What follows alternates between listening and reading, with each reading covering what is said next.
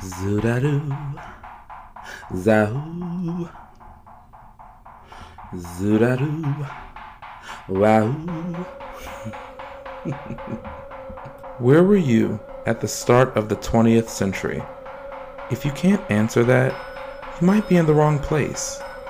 Everything beyond this point is for the undead, the restless, and those who simply refuse to die. Welcome to Brother Ghoulish's tomb, where it's all about the brains. And this isn't just a horror podcast, it's a celebration of horror. And I'm the master of ceremony, your host, Brother Ghoulish.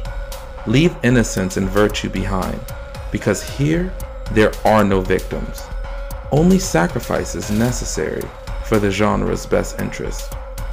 Let's get scared together, because in that collective fear, we learn so much more about ourselves, and that's part of the fun. But in all seriousness, what was your introduction to horror?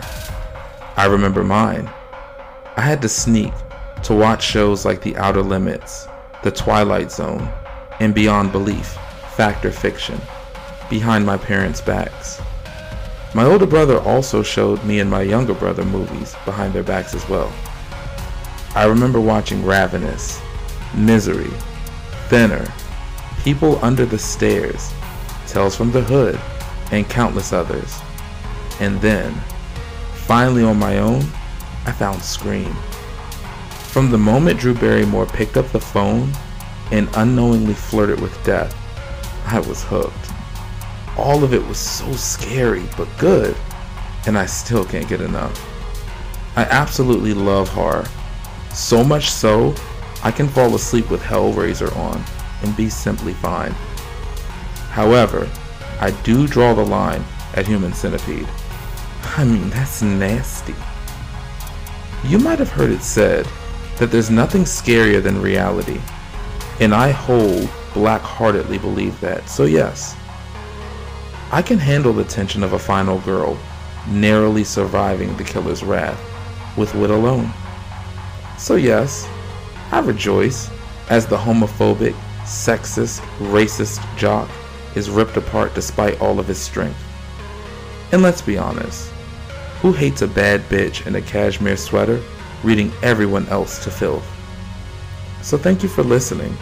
Please tune back in sometimes as we talk about horror movies, read letters from beyond the dead, and enjoy horror shorts together. I'll be waiting. Welcome, witches and ghouls. We are pleased to say that we are part of the Morbidly Beautiful podcast network and family. Morbidly Beautiful is your macabre home away from home with horror news, reviews, and editorials, and more. Morbidly Beautiful supports everyone in the horror community, from special effects artists, indie filmmakers, writers, women, LGBTQ folks, and so much more. And we are so happy to be part of the spooky team. Please go to morbidlybeautiful.com to find out more. And now, on with the show.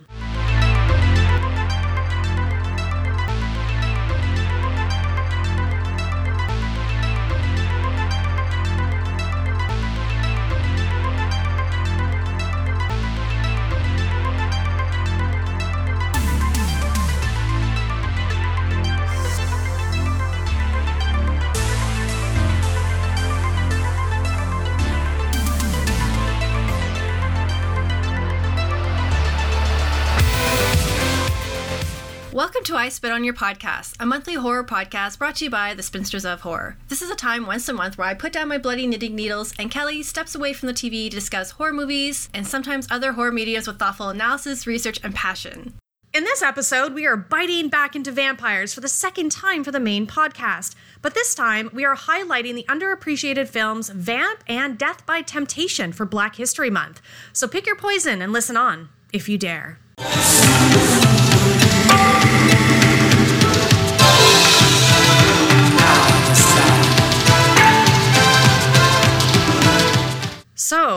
Jess, why did we choose these films? Originally, when we first were thinking about our plan for uh, February and Black History Month, and we had a bunch of ideas going around, one of the ideas that came on was talking about black vampires because I know both you and I both enjoy the films Blackula and Scream Blackula Scream. Mm-hmm. But I wanted to I was really personally interested in wanting to explore two different films that I know have vampires in them, um, particularly black vampires or vampire-like creatures such as Vamp and Def by Temptation. And so I was really curious I wanted to see these films and see that representation in these films and boy was I blown away by the stark contrast of these films. Yeah and just everything they have to say about horror and black mm-hmm, history mm-hmm. together. Absolutely. Yeah. It uh, we initially were going to talk about Eve's Bayou, but to be honest, folks, we didn't think that we were ready or qualified to speak to the Southern Gothic and Black experience that is exhibited through that movie.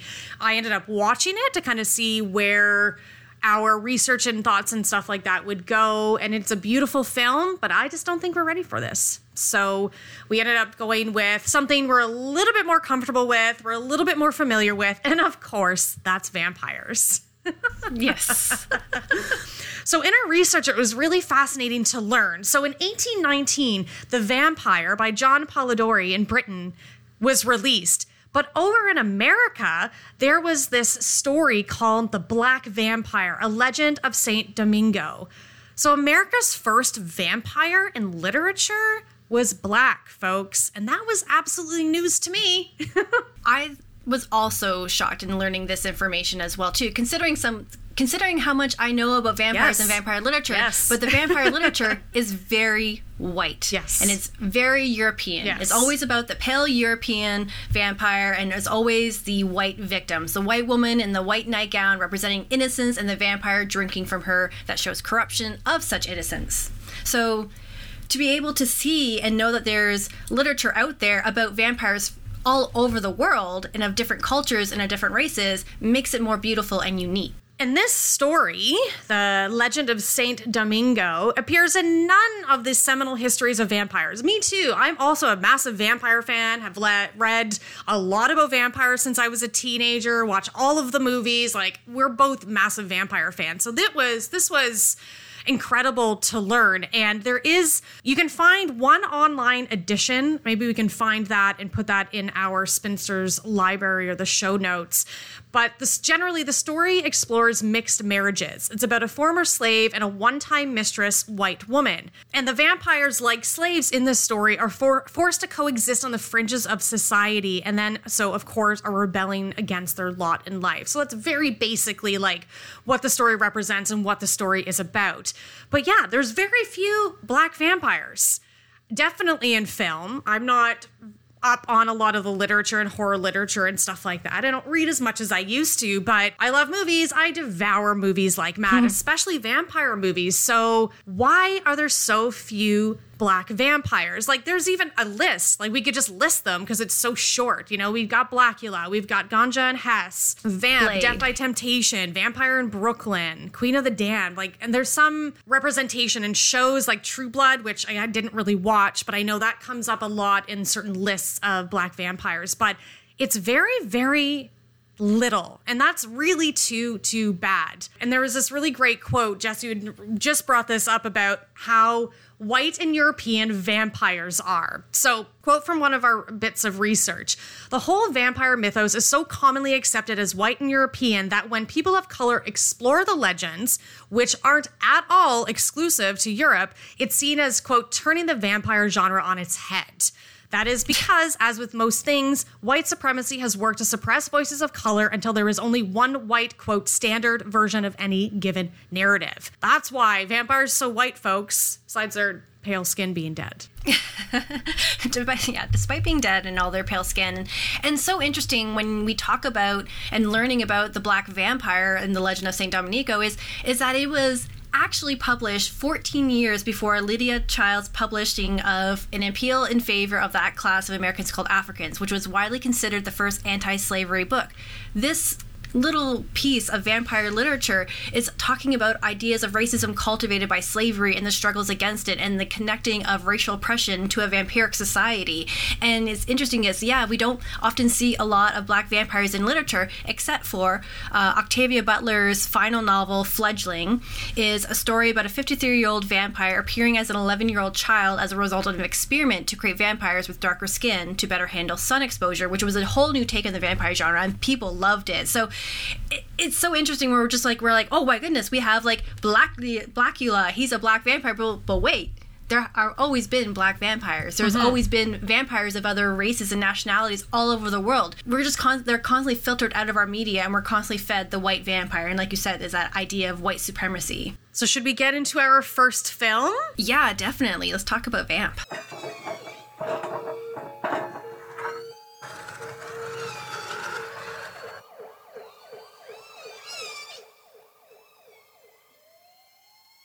Did you ever have one of those nights?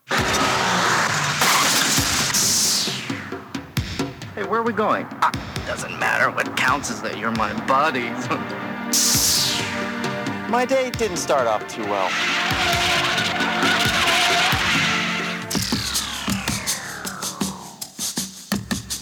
We be looking for ya. Are we jumpy tonight? And then it got worse. We're here. And then Gentlemen, I give you Katrina. You're just what I'm looking for. Why'd you pick on us? It was a mistake. It was a little error there, a little communication error. I'm sorry. Uh-oh. Let's just get out of here. This is not really happening. Hello, baby. God, you look awful. What happened to you? I was nearly hung. I got into a fight with a psychotic albino. I hit a cockroach, my best friend disappears, and then I'm nearly assassinated by a runaway elevator. Anyone can have an off night.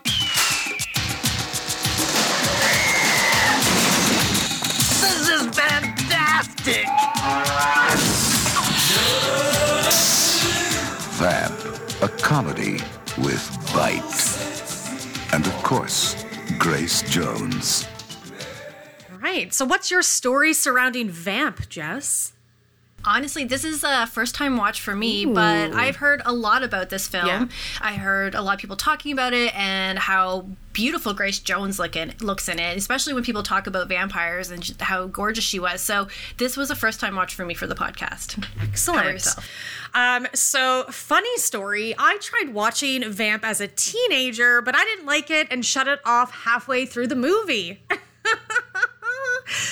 Fair enough. Yeah. So as a teenager, I didn't really care for or appreciate like campy, light horror movies at Mm. the time. I, I also didn't like Evil Dead 2. I also turned that off as a teenager. Oh my goodness. But now I, I love, love it. Evil Dead like, 2. I love campy movies. I love horror comedies, and now I just really enjoy these movies. But so I, I guess I would say this is actually really a first time watch for me because I only watched half of it like over 20 years ago. So first time watch. Let's say that technically, officially. So do you officially, officially, yeah, definitely. So do you have any likes for now that you sat down and watched it fully as an adult? Did you have anything you liked about it? yes, yes, many things. And like you, I've heard about this movie for oh yeah, over twenty years. This movie comes up on all the lists about vampire films, and I just still haven't seen it. Still hadn't seen it for no particular reason. But Grace Jones is absolutely iconic in this, and I'm so sad it's taken me this long to appreciate uh, her Katrina role in this movie. So I'm really glad we ended up going with uh, vampires for this. I love the very 80s garish lighting in this movie, the pink and green. We've got our foggy alleys and foggy streets. Um, it's very 80s. It's full of 80s tropes, full of 80s music. Like it just is. I I'm a massive fan of 80s horror movies, so it just rings very strongly for me with with all of that. It's very fun. Also, Ron Grady from Nightmare on Elm Street 2 is in it. And why do I I just recognize everyone? Yeah. Ron Grady, He's that's Jesse's who he best was. friend in Nightmare on Elm Street 2. He plays AJ. I'm sitting there. Okay, I was sitting there watching the movie, be like, why does this guy sound familiar? I don't know. I don't like his character, so I'm not bothering to look Yeah. him up. So, but then I was like, but it kept bothering me. Now, of course, that now that you said that, I was like, I can see him right away. Yep. Yeah. How about you? What What do you like about this movie? I love Grace Jones. I think she is gorgeous in this film. I am unfortunately unhappy with how she had no speaking role in this movie, and I honestly am not a fan of Vamp after I finished it. I oh. And only because like I do like 80s horror movies, but there are just elements of this film that just hit too hard on tropes that I was like, mm, okay, Yeah, that's fair. okay, that's uh, I'm not liking this, and Yeah. um, but I did like the music. The music was fun. Yeah. Uh, actually, sorry, I did. I like the vampire gangs. I love that there was a gangs of vampires in this urban community and stuff like that. And yeah, well, some of them didn't make any sense. Like there's a vampire child, Yeah. which Yeah. always kills me because I'm like, "Where's your little girl?" and she eats the guy. And I was like, "Yes." um, Um, but I absolutely loved Grace Jones. Right. Like she's just gorgeous, Yeah. and I just Yeah. really wish she had more than just a non-speaking role. Yeah. Yeah. Yeah. So you're hitting on something, a bunch of things that I dislike about this movie. The men, um, but I do believe that that's intentional and definitely a product Yeah. of its time. It's super Yeah. 80s horror tropey, like I said, super product of its time. The horn dog white man, our token Asian character with the actor Gedde Watanabe, who was in a lot of 80s movies as that token Asian character. And so that's really unfortunate. And yes, the severely underutilized power of Grace Jones in this. I mean, I kind of I like and dislike the fact that she doesn't speak because her actions and her like physical acting and her facial expressions and all of those things are quite powerful. So I almost feel Yeah. like there's aspects of it that I don't think she needs to say anything, but absolutely, I wish there was more of her. There was more development of her character. And so, I mean, this was a movie created by white people. So, Yeah. I mean, a lot of this kind of makes sense in a way that that's how she was treated as a character because we unfortunately learn a lot more about the white waitress at the club. She's very cute and very likable. I do like her. She's very sweet, but we know way more. We follow her story way more than we do with Grace Jones, unfortunately. And I would like the opposite because I love monstrous women as well. So I wish there was more. exactly and you can tell that she katrina herself is a powerful vampire she has you know she runs a whole vampire coven and Yep. it looks in a very in a way very lucrative business Absolutely, yeah. um, and she knows how to protect herself so it is definitely a film that is and something that i learned this month in our research and all of our materials is that vamp is definitely a film that is representative of blacks in horror and not black horror Yes. because we are seeing Grace Jones play a character that is sexualized by white men. yep.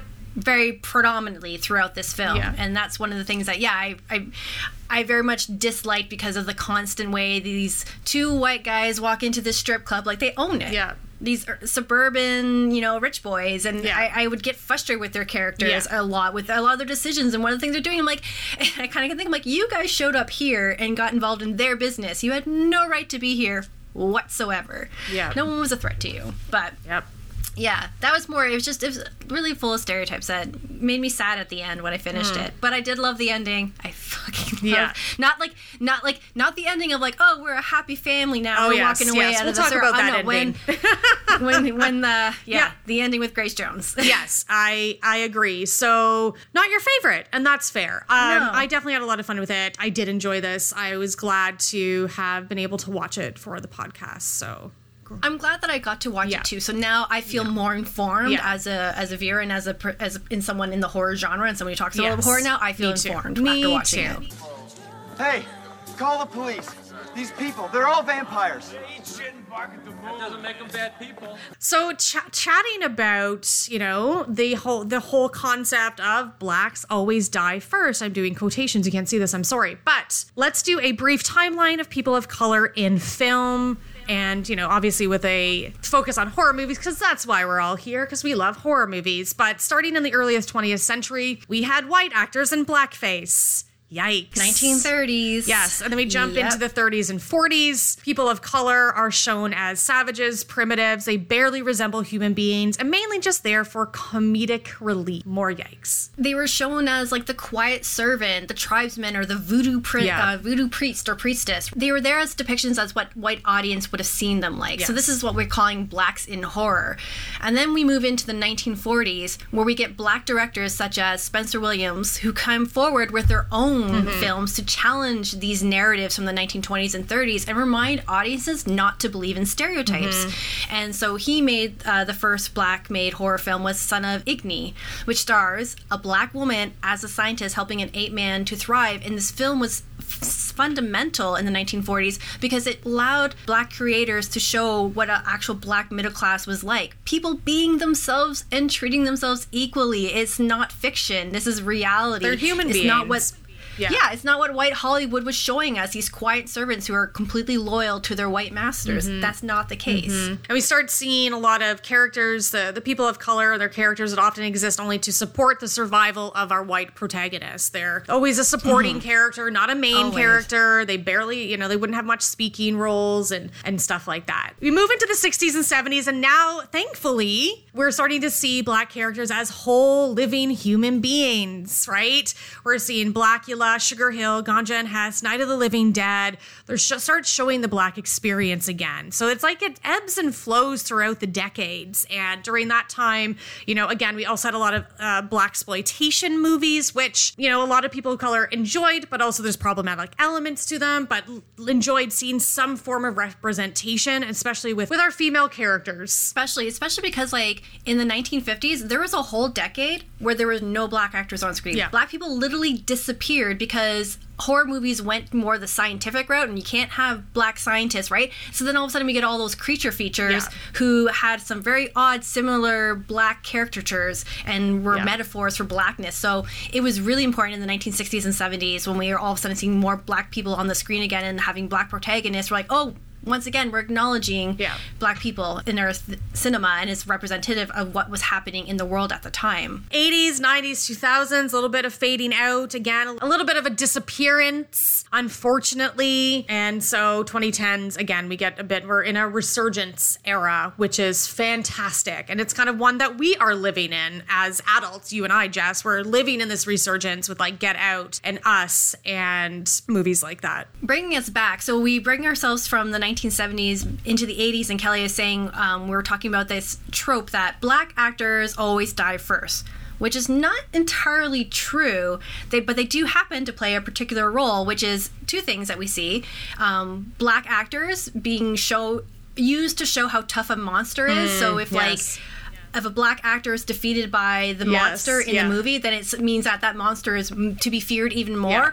Or they are dying in their complete and utter loyalty to the white protagonist, and that un- that loyalty is unwavering. I wanted to bring up there's was a couple of fun facts that I that I really enjoyed in his website uh, blackhorrormovies.com. So, based on a sampling of about 1,000 horror movies containing over 1,500 appearances by black actors and actresses, this site found that their mortality rate to be about 45%. So, about one out of two people of color die in horror movies. You're right; they don't always die first, but they do often die. And thinking about the highly popular 80s franchise Friday the 13th, 16 out of 19 black characters die. That's still one hell of a lot, folks. It is one hell of a lot. And so many of those characters, again, are supporting roles, not a lot of speaking roles. Like they, they're, they're, they're not ever the protagonist, and definitely not our final girls. Yeah, they're in the roles of the token sidekicks. The they're incidental, right? They don't have wants, they don't have needs, they don't have their own families. All they're concerned about is the white protagonist and making sure that they're taken care of and that they survive till the end of the movie. And that's where you get the idea of the sacrificial Negro. Mm-hmm. They only exist to save the white character and to keep them alive, which is almost returning back to the faithful servant trope, which Yeah. was what we saw in the 1930s with Birth of a Nation and all the other films that came from that. The 80s also really jumped on the the trope of the magical negro where there's a black character with mystical powers and very specific magical insight that will aid our white protagonists and often the case they are voodoo practitioners. Token minority, which we talked about even earlier um, for for Vamp, the our t- token like Asian character, like just throwing them in as being comedic relief, or you know, Rachel True talks about this a lot in the horror Noire documentary because she's been thrown into a lot of those roles. She's not the main character, she's not the protagonist in these movies. She's always the support. She's always the friend. Are you okay? Yeah. How are you doing? It's just a she's so wonderful in a documentary, but that was just it. A lot of tropes, not a lot of humanity. Yeah, and then you you go back and you think about all these films again. You're like, oh wait, that is that's true. I'm seeing that there. I'm seeing that there, and you start to go have you kind of go back and reanalyze why are we why were those roles being put created why were the you know it's great that there's further representation Yeah. that was starting in the 80s but once again it was still not enough it was still I feel like the 1980s, it was still stereotypes. And I feel like the 1980s, a lot of when we had black representation in horror films, it was that blacks in horror Yeah. type of horror film. And that's where we get Vamp. Vamp is an example of that Yes. because with Grace Jones, you know, she's this beautiful queen vampire, but she is seen as a token. She is Yeah. seen as exotic and she's seen as other. And, you know, we already get a lot of otherness when you're a vampire. Now combine that with your black, with her black sexuality, her black femininity, and she's con- con- furthered othered because that was a trope that was from the 1930s and uh, 20s where um, women in the jungle were seen as fantasized and seen as othered and monstrous and unknowable. Yes, that's another trope. The monstrous black woman, the hypersexualized monstrous black woman. They are monstrous because they had power. Yes, let's talk about Katrina because she's really the most fascinating and great, wonderful part of the movie Vamp. I'm gonna have to kill them both. Don't worry. I'll take care of it. You're not gonna punish her? If it were me. Look, if I had some power. All right. Right? If we had just moved the whole operation to Vegas, like I suggest. Thank you. I'm loyal to you forever. I will be more careful.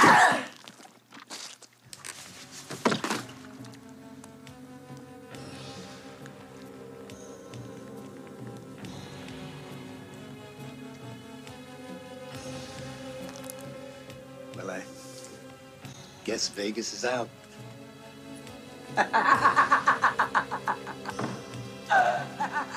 And we also read this really wonderful article called Femme Noir Dangerous Women of Color in Popular Film and Television. It was amazing. And it goes into definitely Katrina and Vamp, but a variety of other films and other women. But the, this idea of the femme noir, our dangerous women, our femme fatales, the monstrous feminine. Of course, we're going to talk about that. Of course, we're going to talk about Katrina. These are the violent, predatory women out for destruction. But most of the time in these movies, these monstrous women are white, and then they use racial adjectives or stereotypes from black women. These they're labeled of having primitive emotions, primitive aggressive sexuality, aggressive, um, sorry, assertive sexuality. They're promiscuous, and a lot of others other adjectives. They are other, are femme noir. They go into the virgin cannibal kind of dichotomy, dragon lady dichotomy, and then what we'll, we'll kind of focus down on is the queen bitch dichotomy, because that's Katrina, right? She's literally called the queen bitch in this movie. Yeah, and this is where we see white women typically in the monstrous way seen as objects, and whereas black women are often depicted as animals.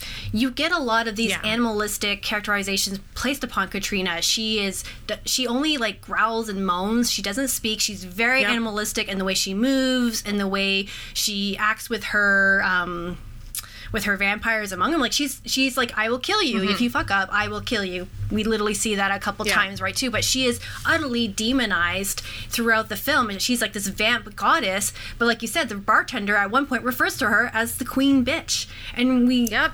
And we all know what what they're referring to like it's very animalistic but then you see that she is her face is powdered white to evoke a voodoo goddess and her costume is very mm-hmm. egyptian to evoke the presence of a mythic black mother and goddess so you get this all this element of this greatness in this woman but then she's been sized down to more animalistic primitive nature Yeah. Like very basic. Very basic, yeah. And man, if you're from Egyptian times, again, this is why I wish there was so much more of Katrina because she is old.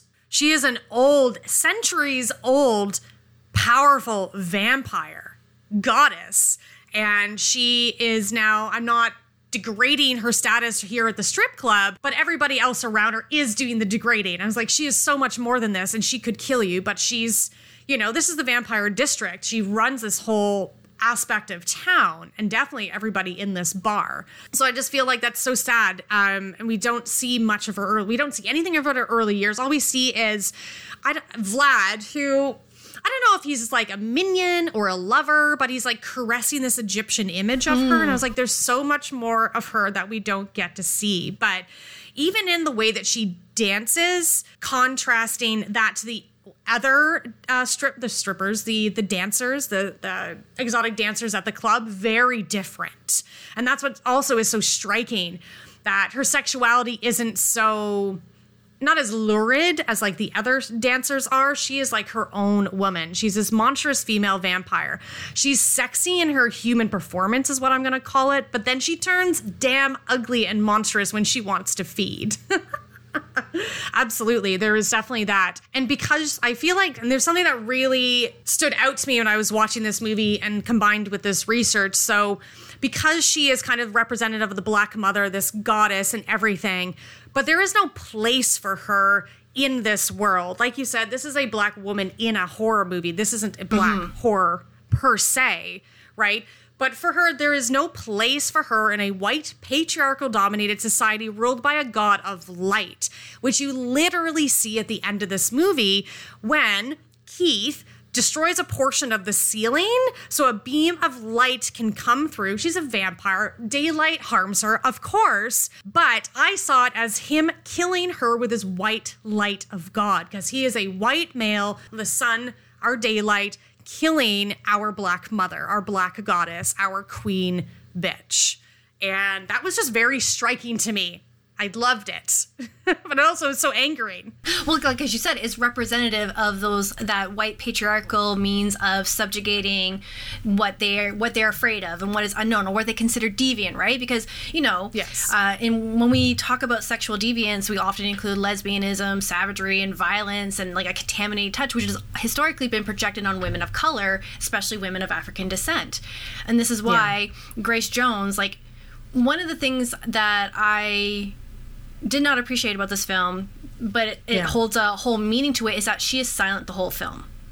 Like the Yes. only Uh, ever sounds we yes, ever hear from Katrina is the sucking and the hissing, and she's so she's Yes. automatically associated with hypersexuality and violence, and that she's animalistic, and that she is a one culture, her culture against the white male protagonist and their culture.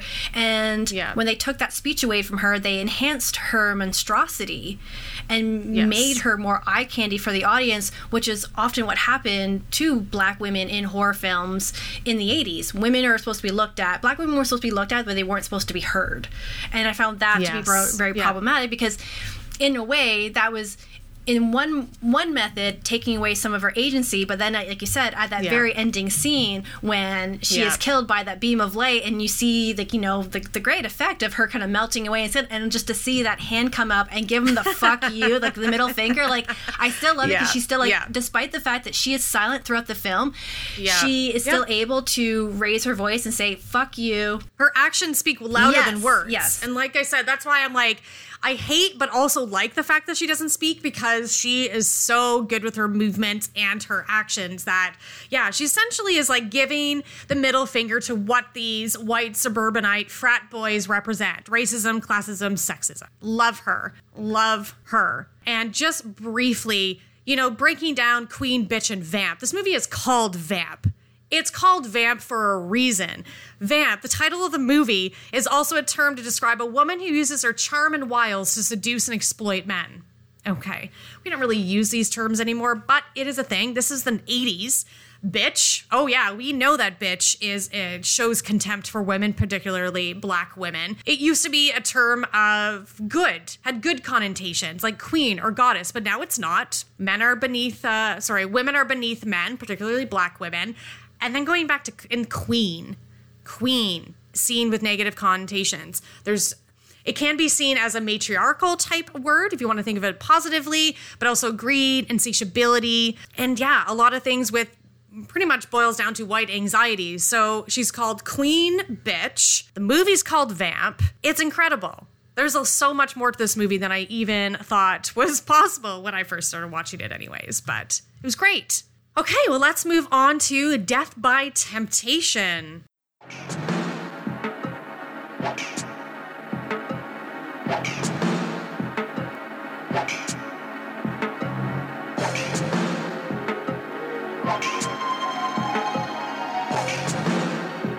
His destiny had been foretold.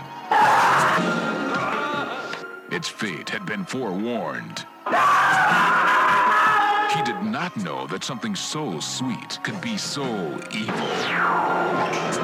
Now, the fate of mankind hangs in the balance as Kadeem Hardison, TV's Dwayne Wayne, This honey I met the other night was bad. Bad. Super bad. and Bill Nunn from Do the Right Thing get busy in the first contemporary horror thriller of its kind. James Bond III's Def by Temptation. She's every man's dream and your worst nightmare. She leaves with men, and you never see them again.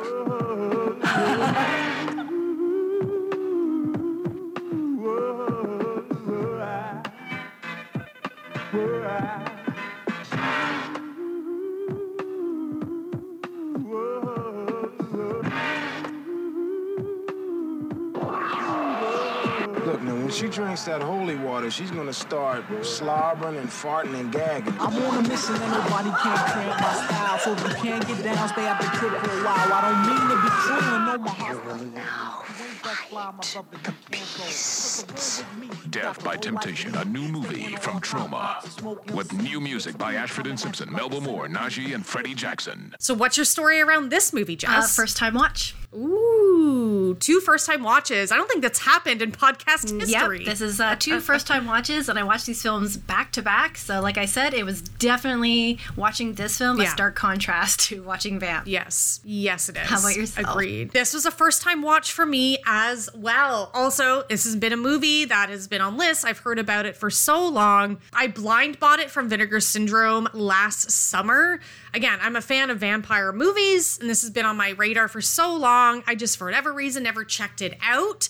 It's, uh, I think it's now on Shudder. Yes, it is. Yep, that's how I watched yes, it. okay. Yeah, so it's on Shudder, which is great. And I remember when it first came on there, I thought, okay, perfect. But I ended up just blind buying it anyways because I just had a feeling that I would really like this movie. And I generally know kind of like what I like. So I blind bought it with very positive expectations. And I was right. So great. What do you like about Def by Temptation? Okay, yeah. So I loved this film. I liked the story, the music, the aesthetic. The whole vibe of the film, like it felt like that, Mhm. you know, Yeah. erotica thriller of the '90s, but yet it was Yeah. felt very, I don't want to say this, like urban, but yeah, it, I, I felt black culture coming Mm-hmm. Yeah. from it, and so I felt like I'm going to be learning something from this film. The imagery was very striking. Constant these scenes between light and dark, just constantly playing on the ideas of uh, the morals and you know sexuality and sin. I just it it just encompassed a lot of things that I really just enjoyed about this film, and I was captivated from the beginning to the end of it. Oh, Yeah. great. So you loved it. I'm so Yeah. happy. That's great.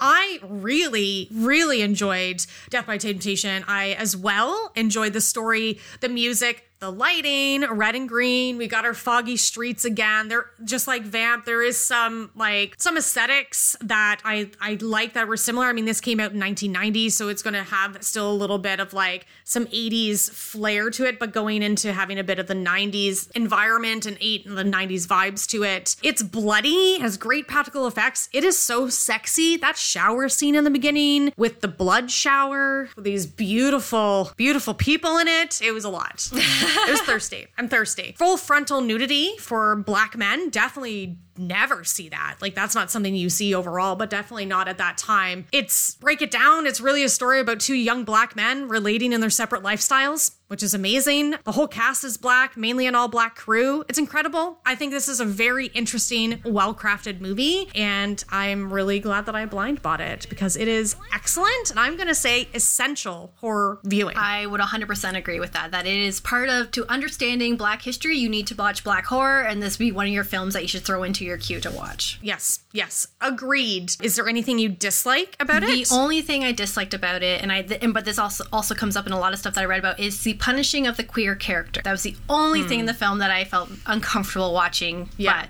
other Yeah. than that, there was nothing else I disliked. I understand where you're coming from from that. Uh, and no, I don't dislike anything about this movie. It's this really kind of cheeky, moving, exciting, compelling indie film. So I am here for Yeah. it. And put out by Troma, Yes. folks. Troma. Who knew? I didn't. I didn't either. Who knew? When I put it when I started it and it's like Troma, and I was like, what? okay. Yeah, this is, has a very different vibe to Troma movies, and I love Troma and the absurdity of Troma created movies. Yeah. So wow, it was it's great. It's so great. So before we get into our discussion on Def by Temptation, we do have a wonderful clip from Danny Bethea to share with you guys all before we start. Danny Bethea, uh, pronouns she, they, them, is a non-binary, gray asexual writer, weightlifter, and gardener from North Carolina. They are the former editor-in-chief of We Are Horror magazine.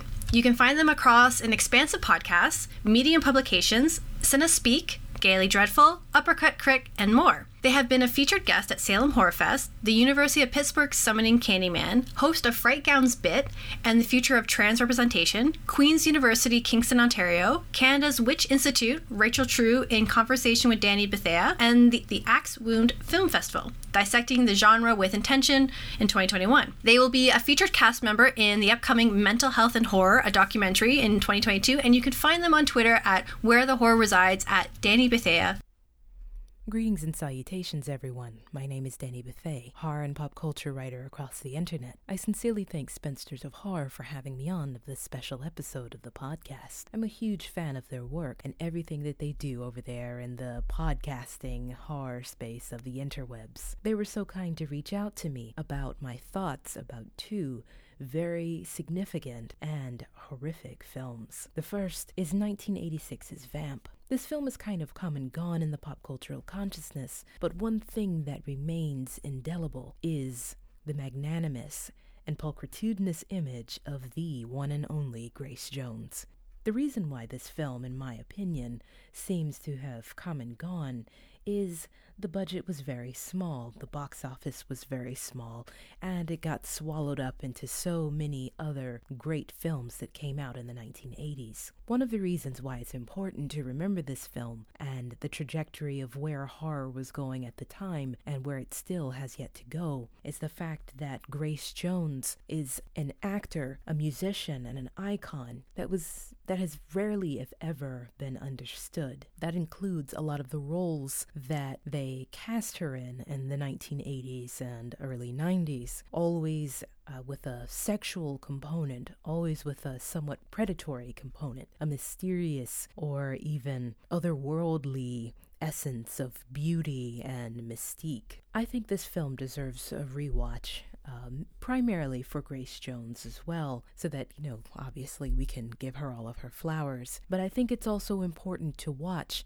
in the ways that Grace Jones and even other black women were pigeonholed into certain types, quote unquote, in Hollywood and especially in the horror space. It's an example of the succubus as we know it in writing and horror circles. It's another example of the black woman as monster that pops up every now and again in horror film, where the black individual, especially black woman in this case, does not have a lot of agency or particular interiority. They're just more there for the monstrosity of their very being. So I believe that Vamp is a most certainly deserving of a rewatch. Speaking of succubi, I think this is a great time to pivot into talking about James Bond III's Def by Temptation, which, ironically enough, came out the year I was born in 1990. James Bond III, no relation to James Bond, the film series, or Ian Fleming's iconic character. This film is one that has definitely received more and more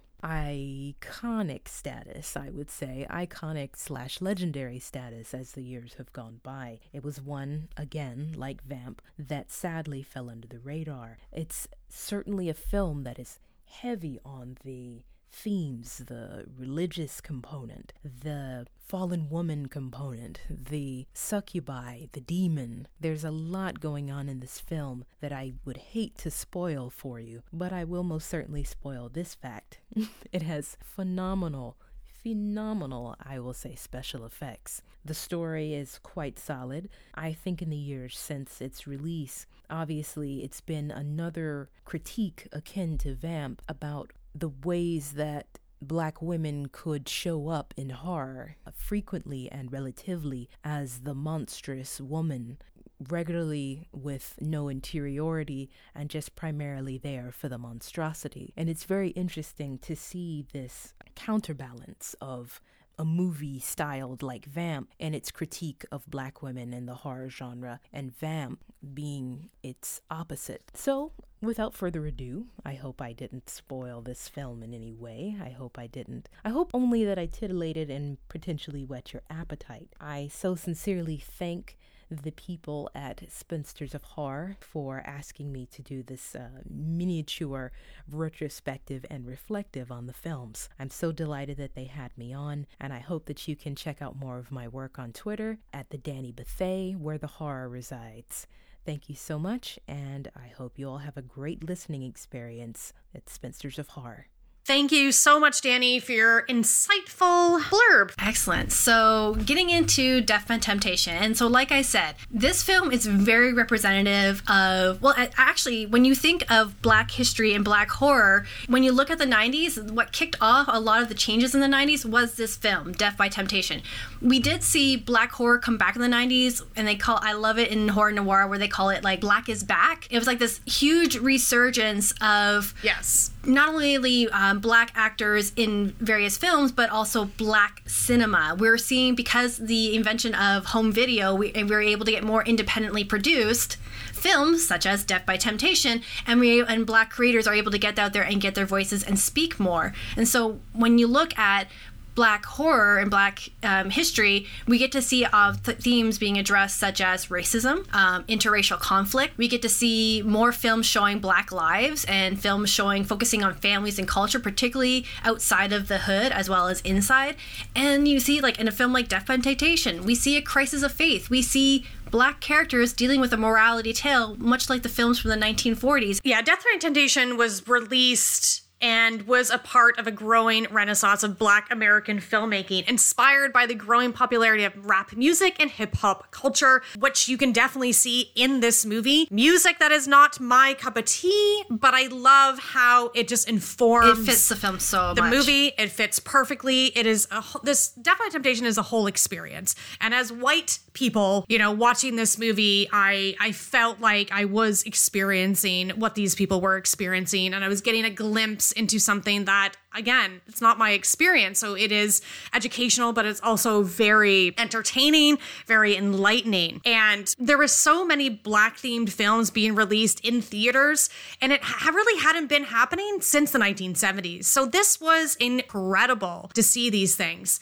and essentially, and this was a great little tidbit when I was reading today, black directed horror films with all black casts predate World War II. So it's been so long since we've seen something like this when Def by Temptation came out. So this is a truly, truly unique film. It also contains none of those common tropes that you started seeing with like uh, Menace to Society, Boys in the Hood, a lot of those movies that I grew up, I did see them, grew up with and around, associated with those quote hood movies, the blighted city landscapes, narcotics trafficking, and hyper stylized gang violence. That there's none of that in this. We've got some nuanced characters, let's say. I'll use nuanced, but there's just very different. It focuses on the story and the relationship between Joel and Kay, their cousins.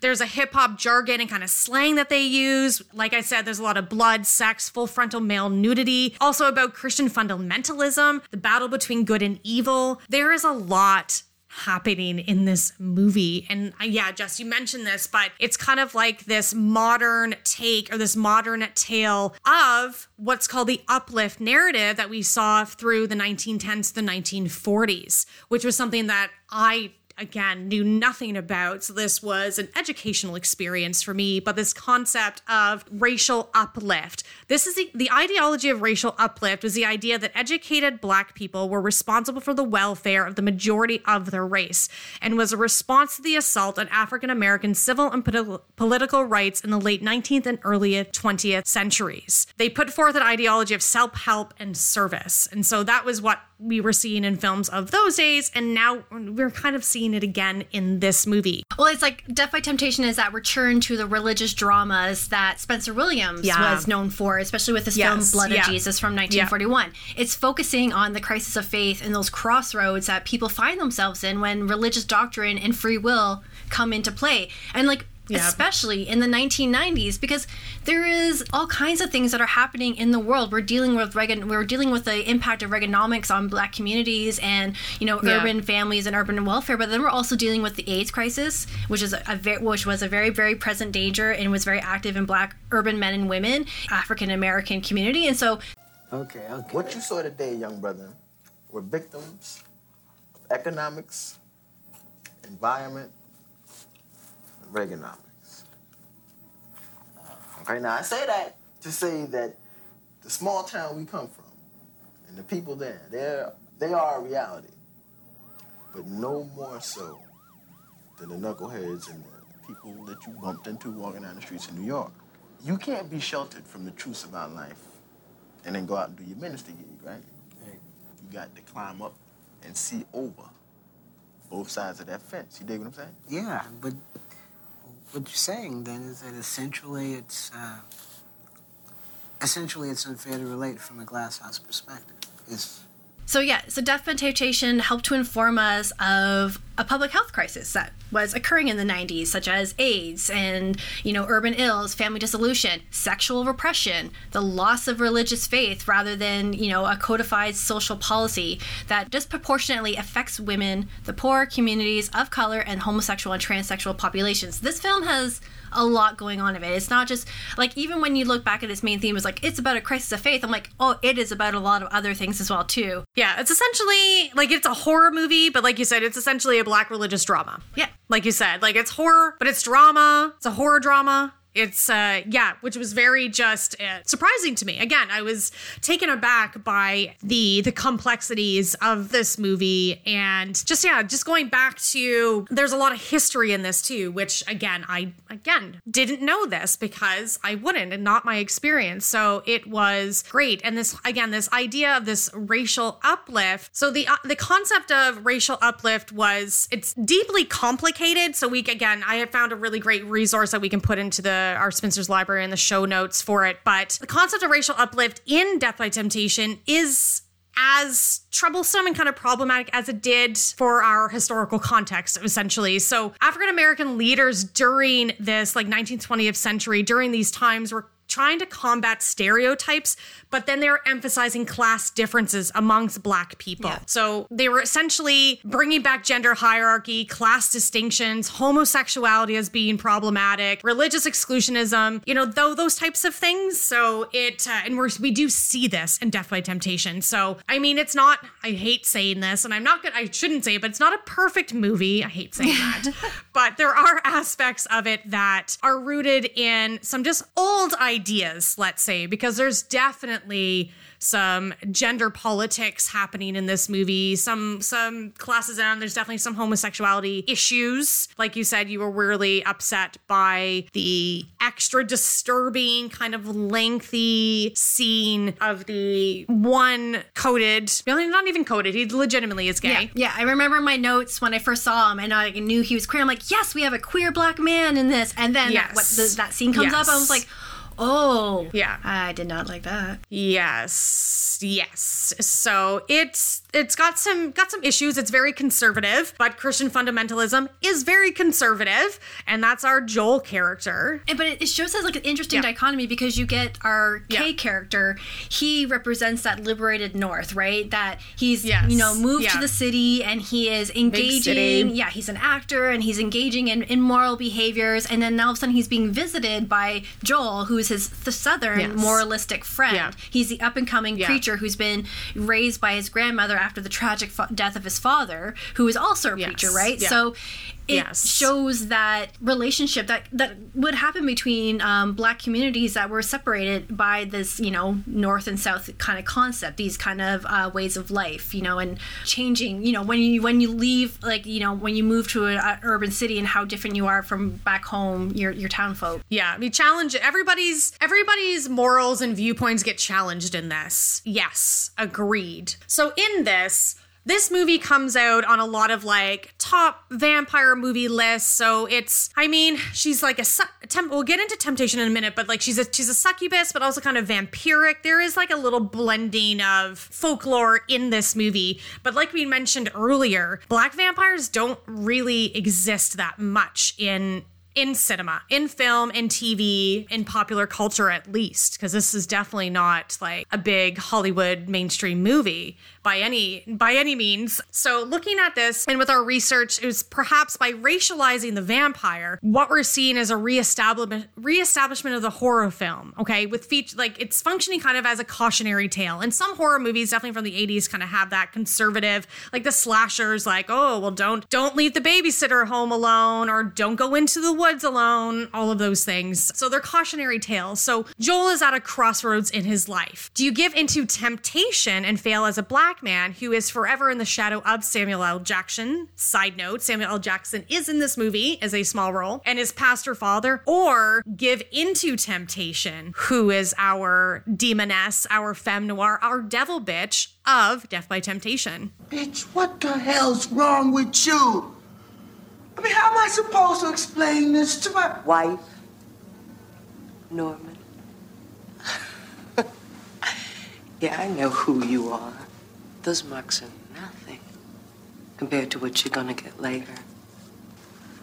Honey, I've given you something there's no cure for. it's gonna grow and grow until it consumes you.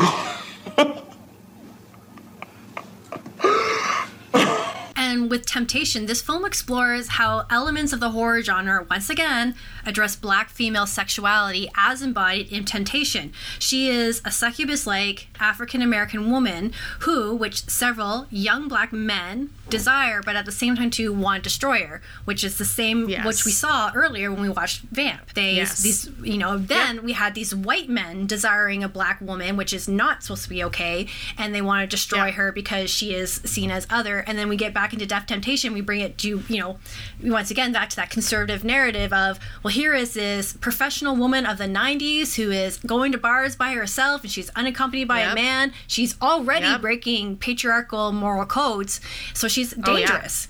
So thus, Yes. you can't be with her because she will either destroy you, so you got to destroy her. Yeah, she is our literal man eater. And one of my likes was Temptation. Cynthia Bond is excellent. She is so cool and interesting and just a presence. Just like uh, Grace Jones is Ka- Katrina in Vamp. Yes. They're both a presence, Yes. but just again, Vamp done by white people, Def by Temptation done by black people. And they just, we can see their treatment of their characters, the differences in that, the differences in treating the treatment of their characters, the treatment of their women, and how they approached all of these things is very, very different. Temptation has a voice, this sweet this sweet voice, but she demands attention. She's sexually assertive. But what I really loved about this is that she not only lures men into her web and into her bedroom, but she also has sex with them. That is almost never seen. Like we very rarely seen our monstrous women actually having sex. We they lure the men in,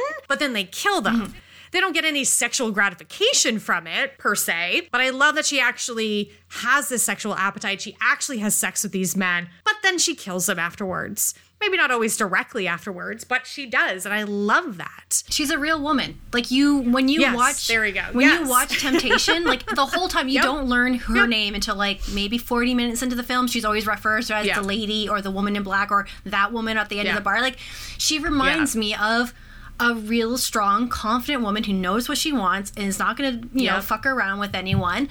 But at the same Yeah. time, too, she is punishing people for their moralistic failings, right? We get the one guy who's telling his girlfriend get an abortion, and then uh, and then goes and has a bunch of other women. The one guy cheating on his wife, like like at, at points in that film, I didn't think she was actually a monster until the very end, where she does transform. There's a quote in this movie Blessed be the man who avoids temptation. Multiple layers here. Temptation with a capital T or a lowercase t. So the conservatism and def by temptation. There's gendered and sexualized identities, but she is definitely demonized. Her active sexuality is demonized. She's definitely, like you said, breaking a lot of patriarchal moral codes. She is a like a black widow. She kills men. This was a really great quote too uh, from the research. She maintains a goddess-like lair where men are seduced, bedded, and then bled.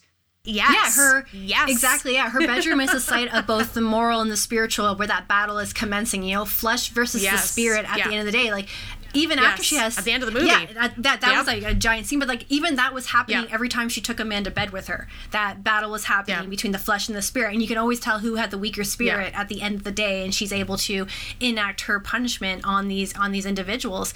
And what I really found interesting is that she is like this vampire succubus demon who ultimately wants to corrupt the most innocent soul is she could that like that is her ultimate victory and it reminds me of when like people or mothers would tell their sons like stay away from that woman. She is a devil woman or she's going to corrupt Oh, you and she's going to corrupt your soul. Oh, and yeah. you're like and and you they make it seem like that is what she's out to do like that uh, that a woman who is professional and confident in herself and is confident in her sexuality and who she is as a woman she is seen as a threat because she will corrupt you and no, and you are no longer innocent. Especially and is very present in this film because i just want to like as in oppos in this in opposition to temptation we get joel's grandmother who is hmm, the one who arrives to save joel from temptation's grasp and she's representative of that moralism in black woman you know Yeah. that concern that concern about the black community and keeping it its salvation as a whole, right? Because at the end of the day, a lot of black men and women rely upon their black mothers and their grandmothers to help look after them and their own children. So the black mother in this film is also revered because she is seen as this opposing force against this bad seed that is going to corrupt her, you know, her young her her young pastor grandson. And in the end, it is the power of faith through Joel that destroys temptation. I really liked how um, there's one quote that the Washington Post said about this film as it came out that Def by Temptation possesses an emotional depth and detail that in generally is absent from such films. And like you said earlier, it avoids all the stereotypes that we see in, in white films about black people and black communities. It feels real. It feels like a film that you can. I want to like. I'm going to say this earlier. It's tangible. Like you can touch it and you can understand it and and Yeah. you know Yeah. sympathize with these characters because they they represent something that is real and tangible and can be and felt by everyone at the end of the day. And this is something that Jess and I briefly talked about outside of the podcast, but watching these movies, especially this one because it comes up in it. And I was also I also rewatched Get Out. I watched Us for the first time this month. Rewatched Night of the Living Dead, like trying to go through some trying to hit some new movies besides these two movies which I would say are brand new to me. Kay tells Joel about temptation. He knows that something isn't right with her. He's trying to protect him, but Joel won't listen. Also Dougie, their friend, the the actual investigator that's at the bar all the time hitting on women, but he's there because he's investigating temptation. They both think there's something not right with her. And what came to mind and what Jess and I talked about was this ability, this intuition that marginalized people have. Uh, women, LGBTQ folks, uh, people of color, anybody that's marginalized or oppressed. We have this intuition to help avoid unsafe spaces. We un- we can recognize places that may or people they may harm us. And I believe that white, white cisgendered men do not have this intuition. And you know, there's always those jokes about like white people moving into haunted houses all the time. Whereas black people be like, hell no, I am not moving into this house. Like they're going to stay away from the supernatural. That's a whole other topic of how people of color approach the supernatural. They don't mess with that stuff, but we as white people do, you know? And so we have these men of color understanding that tempt there's something wrong with temptation. I think Dougie is the one that says she has creepy eyes. Like there's something about her that isn't right. Their intuition is telling them that Joel is in danger. Do not hang out with be with this woman. There's something dangerous. There's something bad is going to happen to you. And people marginalized folks have this intuition. And it's just really something that resonated with me this month that I really recognize. And me as a woman, like just sometimes yeah, situations that I might not purposely put myself in. But like for example, it wasn't late evening, but maybe eight or nine o'clock, and I was leaving an exit of a subway that's not the main exit, but a windy side exit to get to a different street. And I was halfway through and then started hearing a lot of male voices. Mm-hmm. And I immediately got spooked and got my guard up, my back up, and like a lump in my throat. I was like, well, I, do I just turn back now? And I was like, I'm sure this is going to be fine. Like it's, but that and that intuition kicks in. I was like, mm, this might potentially be an unsafe scenario if I'm going to try to walk through these people in this very isolated portion of the subway. But if a white guy was walking through there, he would think zero thoughts Yeah. about walking through there because he has really nothing to be afraid of. Right? And you see that, and this is very represented in the two films. And like I said, when I watch these two films back to back, Yes. when you watch Vamp, you know, AJ and Key show up at this strip club. Like Yeah. I remember like watching be like, oh no, red flag, I would not go to this strip club. It's clearly an area that I would not, you know, you wouldn't want to belong into. And but they act when they walk in, they act like they own the place, and then they get all upset Yeah. when terrible things start happening to them. Like, why is this? And Keith at one point is like, why is this happening to me? And it's like because you thought you could be here. Like you thought it was you weren't even and you wouldn't listen to people warning you to leave, like to go, like to get out, right? Or Yeah. watching the signs where like you said, in Def by Temptation, Kay, especially after he gets blown off by temptation and he's like, Yeah. Wait, I'm confused. I was all like you and I were all interested in each other. Now all of a sudden you don't have any interest in me, like you acting like you don't even know me anymore. This is weird. Right? And like you said, that that awareness of the places that you're in and the insightfulness and being able to listen to your intuition to let you know that hey maybe things aren't right about this individual. Maybe this place isn't a great place for you to be at this time of night because unfortunately and we see it in cinema there has been a history of racial oppression and white you know acts of hate towards um, black communities which is oftenly uh, perpetrated by cis white men. Yeah, so should we move into Spinsters' final thoughts? do that. And now we've arrived at Spinsters' final thoughts, this time over a nice warm cup of tea provided by our sponsor, Brutalities. Since we're spinsters, we obviously love tea. One of our favorite things is to curl up with a movie on a cold, rainy day. or with a good book Absolutely. With a mug of delicious, hot tea. Brutalities is a company that we discovered at a horror convention and fell in love with. They have a variety of tea blends from black, white, and more, but what stood out to us was not just how yummy they were, but their spooky and metal inspired names. With Screamsicle and Children of the Candy Corn, we thought Brutalities were a perfect match made in. I am obsessed with tiramisu. And I'm currently obsessed with Banana Bell. So go to brutalities.com to grab some for yourself with listener code SPINSTER15 to get 15% off your purchase. For our Canadian fans, please contact them directly before ordering for shipping quotes. So now that we have our tea, let's put these spirits to rest. Horror films will always be a source of not only entertainment, but also education. When black horror author Tananarive says black history is black horror, it is true. In the past month, spending time educating myself through the history of black horror, I gained more insight into the areas of black history that I had been ignorant of. I have come to understand the damage that came from the various black character tropes that came from the history of violence and lack of acknowledgement. I learned the difference between blacks in horror and black horror and how it's important to distinguish in the horror genre because it acknowledges the existence of racism documented in cinema. Vamp is a film that is represented representative of blacks in horror. While it's great to see a black female vampire, she is also played to a trope of a dangerous exotic creature out to destroy white masculinity. It is fantastical and harmful. Whereas Def by Temptation is representative of black horror. It feels real and tangible because we are met with complex characters in Temptation, Joel, and Kay who represent human struggles of lust, love, morality, and survival. Watching these films literally back to back really showed me the stark comparison and the importance of knowing the difference. Black horror rose as a reaction to the racist and dehumanizing representation of black people. It fought against stereotypes and told stories about people who were living their lives and also had the same fears and struggles. So please, educate yourself on the differences and the history of black horror. Support black artists, musicians, writers, podcasters, and content creators. Share their work and others and have conversations. We only end hate and stereotypes through educating yourselves and listening to the black community tell their stories. Black Lives Matter now and forever. I speak for both Jessica and I when I say that we do firmly believe this, whether it's February and Black History Month or not. And it is February. This is Black History Month. And each month we celebrate different aspects of horror Japanese horror, women in horror, alien abduction in horror, pride. All cultures, all people deserve their time to shine, which is why we format Spinsters of Horror work that we do.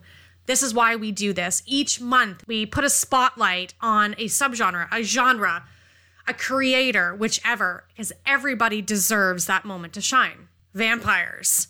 We love vampires.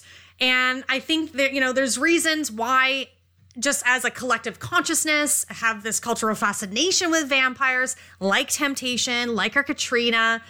And it's complex. It's multi layered and it's complex, but it they do embody this kind of binary contradiction young and old mortal immortal dead undead masculine feminine hetero or homosexual norm other predator prey victim villain our identities are always brought into question, something a lot of people struggle with, and something that is a continuous struggle for our LGBTQ community, which is even happening right now in Texas. And same with our vampires. Their identities and how they continuously have a place in horror is something we will always return to.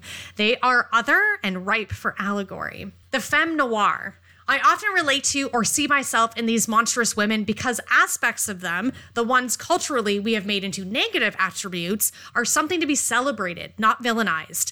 These are aspects of our humanity that have been demonized and stigmatized.